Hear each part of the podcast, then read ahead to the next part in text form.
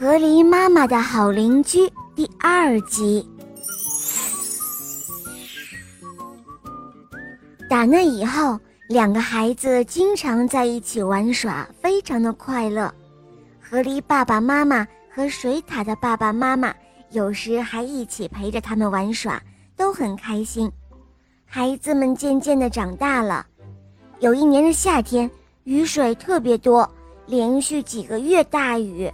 终于有一天晚上，河里一家担心的事情发生了，河水漫上岸来，将他们岸上的居室淹没了，房子发出了嘎吱嘎吱欲裂的响声，吓得他们冲了出来。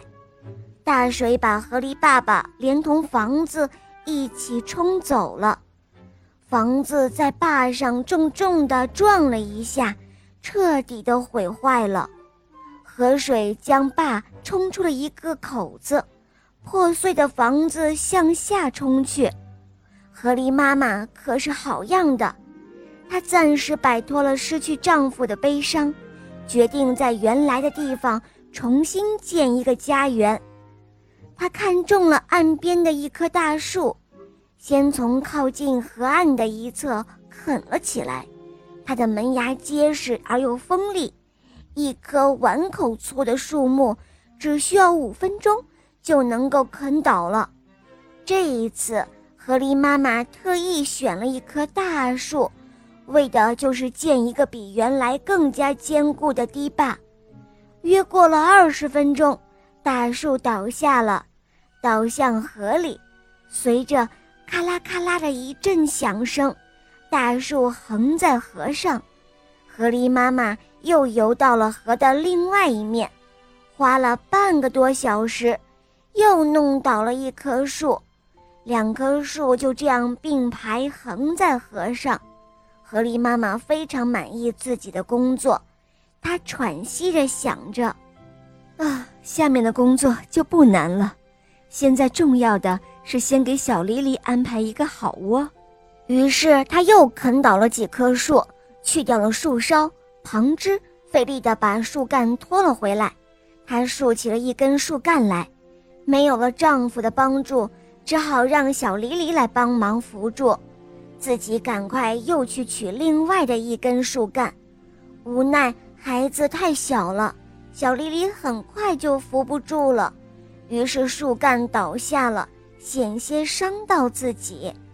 妈妈扔掉了手中的树干。忙去安慰小脸苍白的孩子，就在这个时候，水獭爸爸出现了，他扶起了一根树干，河狸妈妈扶起了另外的一根树干，两根树干慢慢的合拢，然后靠在了一起，树枝顶着树枝，结结实实的。水獭妈妈也到了，他们三个人一起忙活了起来。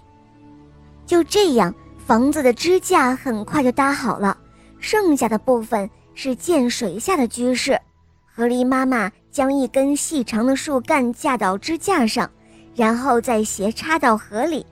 河边有许多倒下的树木，水獭的爸爸和妈妈不断地把它们运来，又帮助河狸妈妈把它们支起来。外面缠好了藤条，盖上树枝，一个房子的框架就完成了。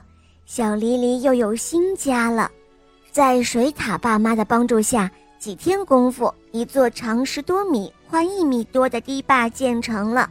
小黎黎和塔塔高兴地滚成了一团，三个大人搂在一起，跳啊蹦啊，尽情地享受着这胜利的喜悦。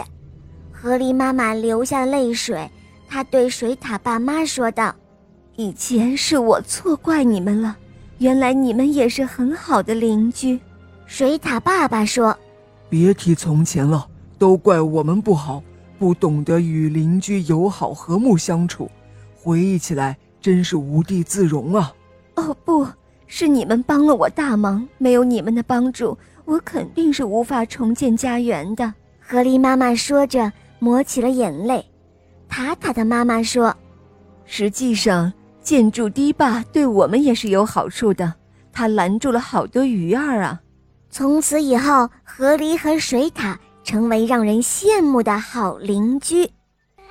好了，伙伴们，今天的故事就讲到这儿了，赶快关注“肉包来了”。在我的主页还可以收听到公主童话，还有小木偶匹诺曹的故事、成语故事，还有《萌猫森林记》呀、格林童话呀等等很多你没有听过的故事哦。小伙伴们，赶快来收听吧，拜拜。